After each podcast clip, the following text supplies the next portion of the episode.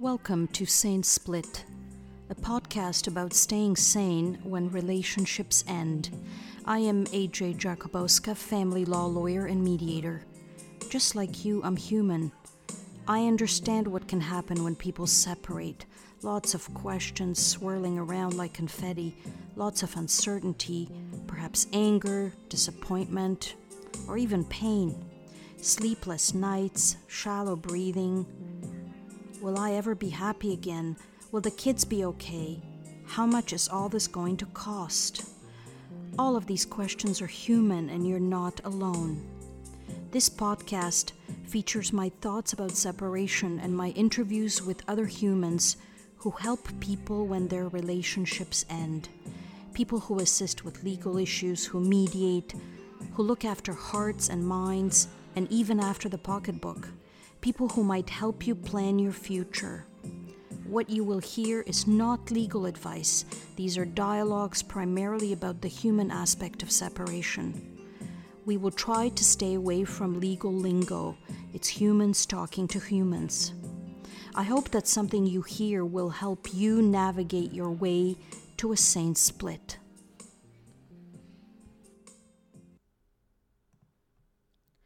Welcome and thanks for tuning in. Max the cat is not joining us today. In fact, all three cats are hiding somewhere. Or maybe they're hosting a podcast of their own. Maybe it's called Nine Lives, the podcast. Today I'm posing and answering 10 common questions in the area of family law. I have used this Q&A format before on my blogs and the posts showed a lot of interest from readers, so I thought I would adapt the format for this podcast as well. Here we go. Question number one I have heard the word retainer when a lawyer is being hired. What does it mean? Here's my answer. Depending on the context, the word likely means one of two things because the same word can be used in two different situations. Here is one use for the word. A retainer is an agreement signed between a lawyer and their client, setting out the terms on which the relationship between them is formed. For example, the retainer agreement would talk about the billing rate, in other words, how much per hour of work the lawyer charges, how often bills called accounts are issued, meaning rendered, what the scope of the lawyer's work actually is. In other words, what they are to do for the client in general terms. So, for example, the lawyer is retained to negotiate a separation agreement or to deal with a court proceeding that would be confirmed in the retainer agreement. The retainer agreement, once signed by the lawyer and their client, formally establishes the relationship between them. Some are quite long and detailed, like mine, some are one pagers. I like to address as many issues up front as possible so we can have a clear understanding of uh, what we're doing together and how. Some lawyers prefer to hit just the key points. The length and the detail of the retainer agreement is largely a matter of the lawyer's personal preference. Here is the other use of the word. The word retainer is also used to refer to the sum of money which the client provides to the lawyer when he or she is first hired, and possibly from time to time. So it's a monetary retainer. It's essentially a sum of money provided by the client, which the lawyer deposits into a trust account. The lawyer is entitled to dip into that pool of money and pay themselves using it only once the lawyer issues an account, and for the amount of the account only. Here is an example to illustrate the point. Let's say that the retainer provided is $5,000 and the first account issued by the lawyer is $1,000. Once the bill is issued to the client, the lawyer is entitled to take out of the trust account the $1,000 representing that bill for work completed. The remainder, the sorry, the remainder, the $4,000 stays in trust. When the next account, the next bill for work done is issued, the balance of that account can once again be taken from the trust account and so on. Once the retainer is depleted, the lawyer asks the client to replenish it, to top it up. Two more things about the monetary retain, retainer. Some lawyers ask for a retainer upfront, but they do not use it to pay their accounts the way I have described. They keep the money in trust until the very end of the case, and only then they use it to pay for the final account. In those cases, the client has to pay the sequential accounts as they are rendered without the use of the initial retainer and in addition to that initial retainer.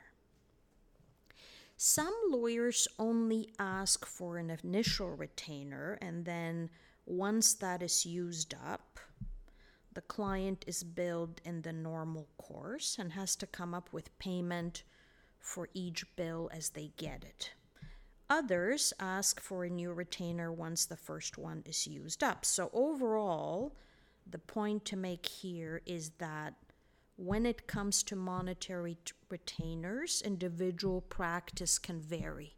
But overall, I've described the most common practice.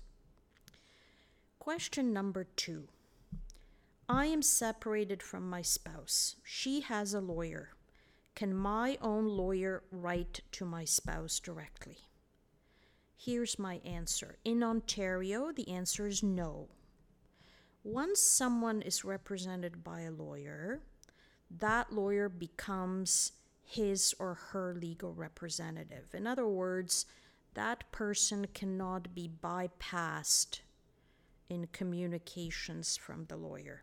So, again, to illustrate the point, a lawyer for the wife cannot write directly to the husband if the husband has a lawyer. Of course, the existence of that lawyer for the husband has to be known. If the husband has a lawyer in the background only, advising him behind the scenes, so to speak, but the husband is otherwise representing himself, the lawyer for the wife is not expected to have a crystal ball to figure that out. So there's no problem in this case with the wife's lawyer writing to the husband directly. But once a lawyer comes on the scene for the husband, all communications from the wife's lawyer have to go through the husband's lawyer. Question number three. When I first met with my lawyer in the early stages of my case, it felt like we had a plan for dealing with the issues, a strategy. I thought I understood the steps my lawyer was proposing. It's now six months later. I'm getting more and more confused, and I don't really understand where we are now and what will be happening next. What should I do? Here's my answer most importantly of all, you should feel comfortable approaching your lawyer and sharing with him or her the fact that you feel a little lost. This is your case. You are perfectly entitled to understand what is happening and why. In fact, from my perspective, it is helpful to have a client who is actively involved. That way, we can make informed decisions about the case together. So, what should you do if you are unclear what is happening in your case? If you have not heard from your lawyer in a while, for example, and you're uncertain about next steps? Ask for a regroup meeting or call. I find those meetings very helpful, including to me, because they give me and my client a chance to review strategy to reconnect about the bigger picture, to see where we have been and where we are going, and to consider if we need to adjust in any way our plan for handling the case. You should feel comfortable reaching out this way and asking for that discussion. Question number four.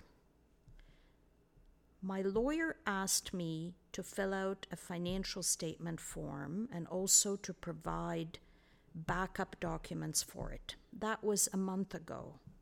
Since then, her law clerk has sent me three follow up emails. I've looked at the blank form. It's so long and complicated. Since the separation, I have found that the only way I can function from day to day is to not think about my separation. I simply can't bring myself to fill out the form. I don't have it in me. I sit in front of it and cry. What can I do? I'm worried this is affecting my case. Here is my answer. First, and most importantly, you should not beat yourself up about feeling this way. It's not uncommon when relationships end. You might consider doing two things. Firstly, reach out to your family physician. Tell him or her how you are feeling and why, if they don't already know you're separated. The point here is to determine whether the way you feel is the expected sadness at separation, the normal sadness, if there is such a thing. And I always say that each person and their experience is different and unique, but there is an average expected period of emotional adjustment. Or whether your feelings and emotions have reached a stage where they interfere with your ability to function. If that is the case, you may need further help by way of counseling or medication, for example. This is important. There are people available to help you. You should not be facing this alone. So seek that help. I encourage you to do that. Second, get in touch with your lawyer's office. Tell your lawyer or their staff what is happening, what you're experiencing. There's no shame in this, none at all, no stigma. We have experience dealing with clients who are facing this type of inertia, feeling frozen, paralyzed. And there are ways to help you out. Uh, to begin with, it is important to figure out whether a delay in completing the task you are facing, which in our example is a financial statement, will cause prejudice to your case. Lawyers use this word, prejudice. What does it mean in this context? The question is whether the delay will hurt your case, cause a situation which is unfavorable to you. For example, if the other side has started a court case and you are expected to respond to it within a specific timeline, and you're not doing that, then you're not responding, may be hurting your case it's important for you to understand if this is happening. In the follow up emails from your lawyer's office, there may be information about this already, but then you may not have read those emails because you have been trying to avoid the situation, simply hiding from it. Call your lawyer's office. They will understand and figure out how to help you. One approach we sometimes take is to have a meeting with our client, with my law clerk sitting across the desk from you, you two working through the draft together. She asks questions, guides you, and you essentially complete the draft together. That may help you. That is likely an option at your lawyer's office as well. Look into it. The key is not to procrastinate endlessly. Reach out for help. Question number five Can I represent myself in court? Here is my answer yes. In Ontario Family Court, there is no rule of any kind that a party to a court case, someone who is then referred to as a litigant, has to be represented by a lawyer. Today, family courts are filled with people who are representing themselves. It is one option you have. The question to ask yourself is whether this is the best option for you. And there are different reasons why people choose to represent themselves. Cost is often one of those issues. From my perspective, representing yourself in a court case is a very significant undertaking. It's not an easy thing to do effectively. And my saying so has nothing to do with smarts, intelligence, nothing like that. The point is that without being aware of it, you may be prejudicing your own case by representing yourself. And I discussed the word prejudice earlier in response to one of the earlier questions. In other words, by representing yourself, you may not be giving your case its best shot. I think it's important for litigants in Ontario to know, self represented litigants, that there are options available to them. For example, they can have a lawyer help them with or give them advice about only certain parts of their legal case or only from time to time. These services are called limited scope legal services and sometimes also referred to as unbundled services. Instead of having a lawyer represent you for your entire case, you and the lawyer agree that he or she will help you with specific parts of the case, which you two define together. For example, you may need a lawyer to come to court with you for a specific hearing.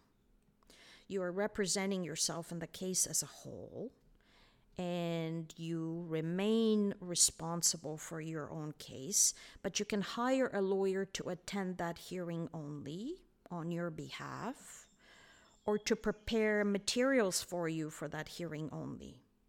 There are many options available here, or you could have a lawyer coach you before a mediation session, or, for example, review an offer to settle you received.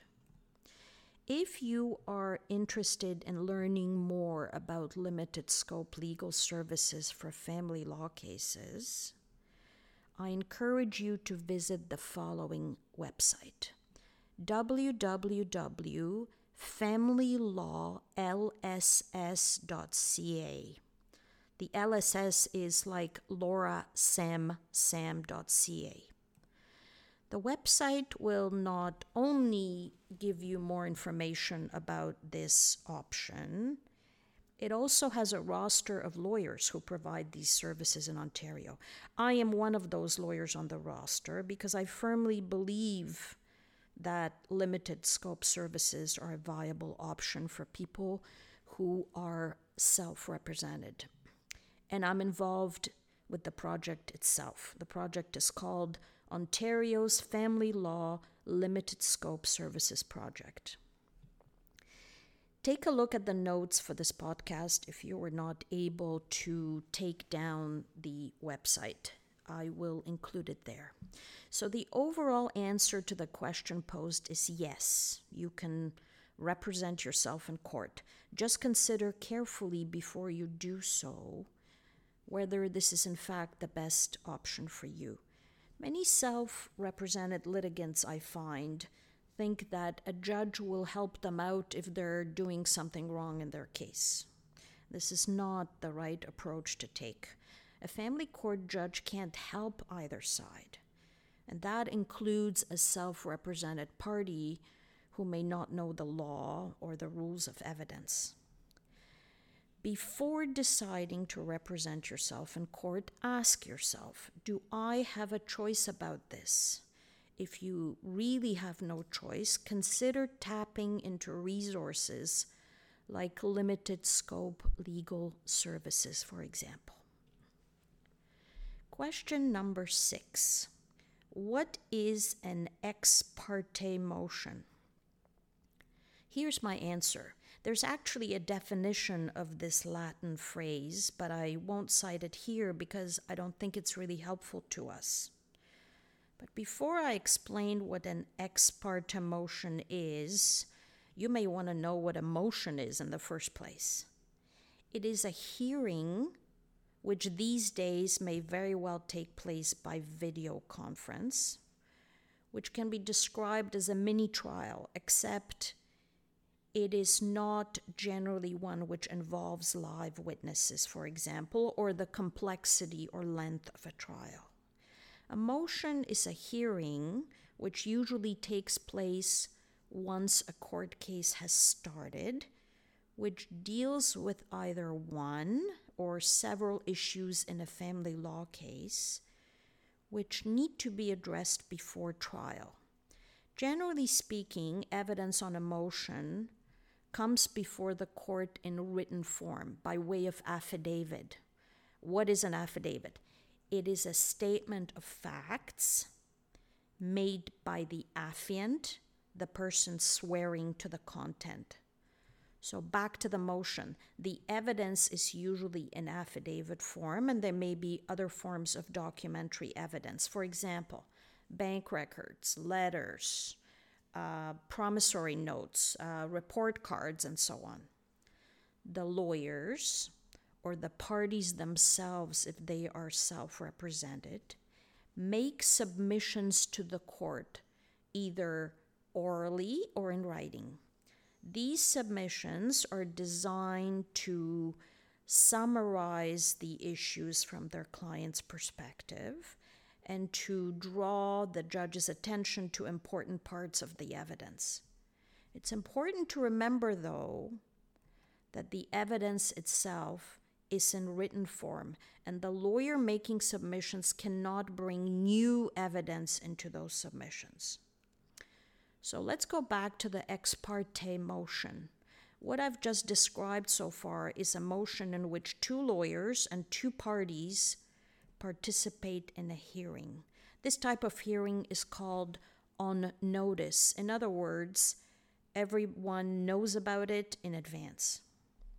An ex parte motion is one which is brought without notice, meaning that one party comes before the court with an issue or a number of issues without letting the other side know they're doing so.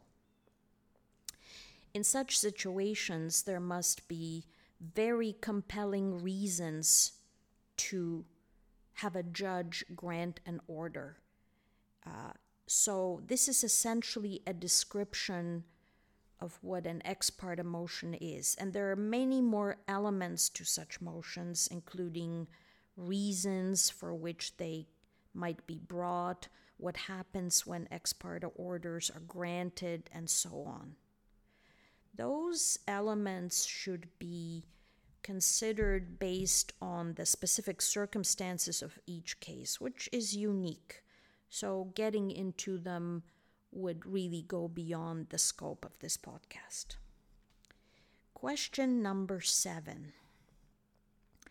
I have asked my lawyer to give me an estimate of how much my family law case will cost, but they say that it is virtually impossible to give any reasonable estimate. Why is that? Here's my answer. When clients ask me this question, I often respond with this analogy. It's like asking a cab driver how much the trip will cost before telling them where you are going. My response is not meant to be critical of the question or to suggest it, it's unreasonable. My answer is meant to illustrate that one of the reasons it is difficult to provide such an estimate is because we really don't know about the destination, so to speak. We don't know how long the case will take, for example, how it will conclude. Is it by settlement, by trial, through mediation at a four way meeting? We do not know how active or intense it will be along the way. Let me give you two examples to illustrate my point if two people separate and they sit down over coffee and agree on the main issues in their case, just like the allegorical couple I presented in the episode called A Journey to a Place Called Apart. Reasonable costs are more likely. The couple talks. One of them then goes to their lawyer and asks them to prepare a draft separation agreement and that agreement is then sent to the other lawyer for review with their client. Minor revisions are made, and then the agreement is signed. Again, reasonable, manageable costs.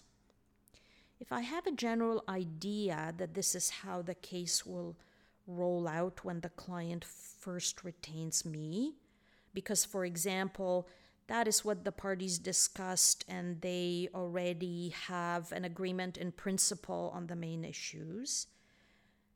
Then I'm in a decent position to give some educated estimates about potential cost from beginning to end. Of course, this estimate might change if the initial plan changes in any significant way and there are any complications. But let's consider another example.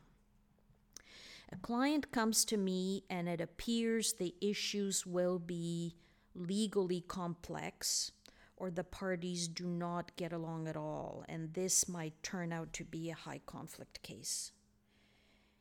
It is much more difficult to estimate costs in a situation like that if despite the initial signs of conflict, the parties are able to put their differences aside and after further negotiations, for example, are able to enter into a separation agreement, then that is one set of costs.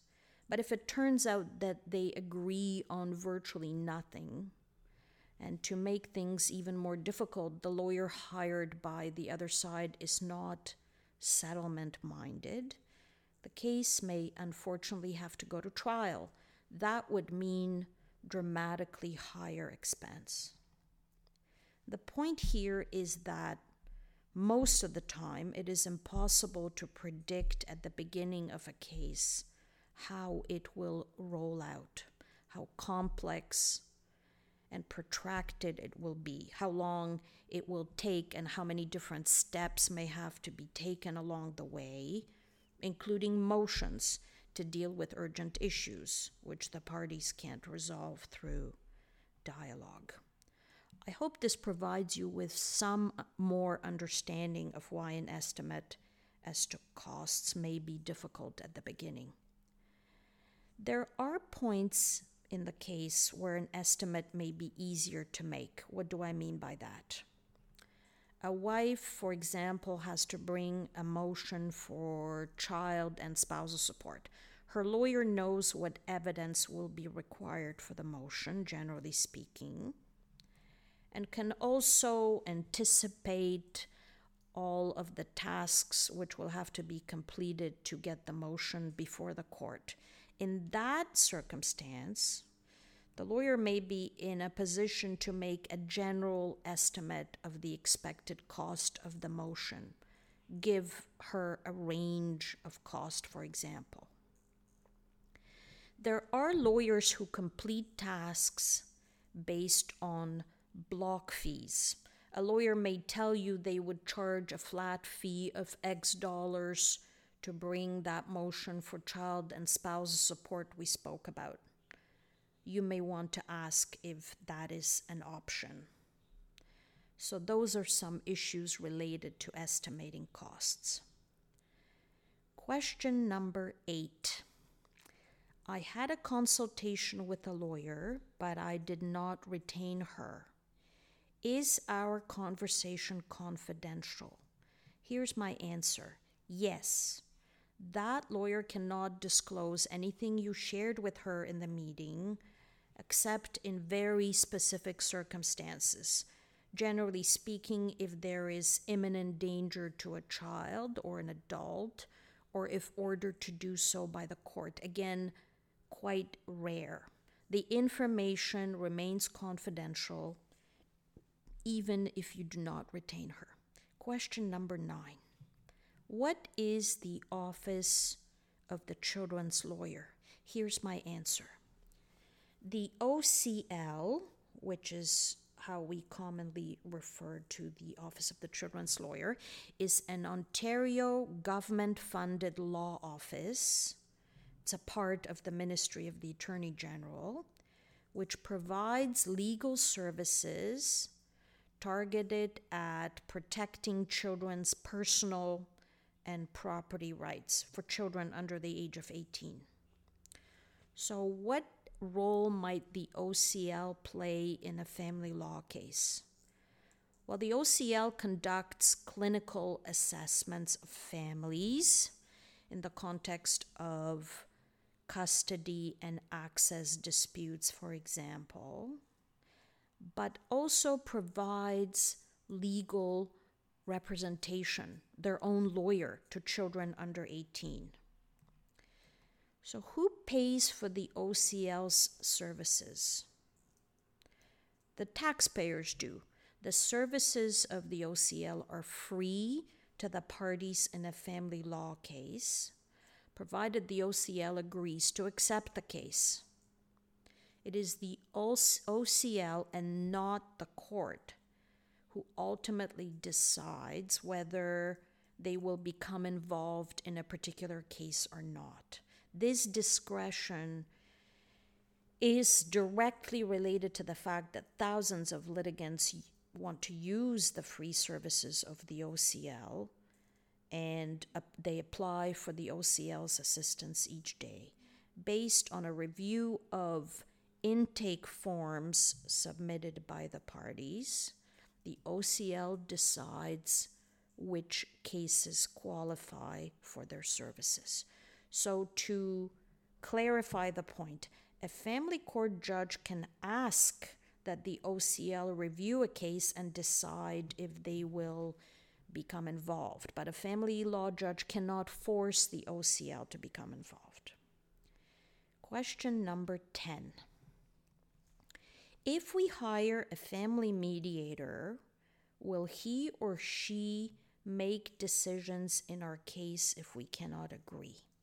Here's my answer no. A mediator is not a decision maker. They facilitate, help in the discussions about the issues in dispute, but they do not make any decisions if the parties don't agree.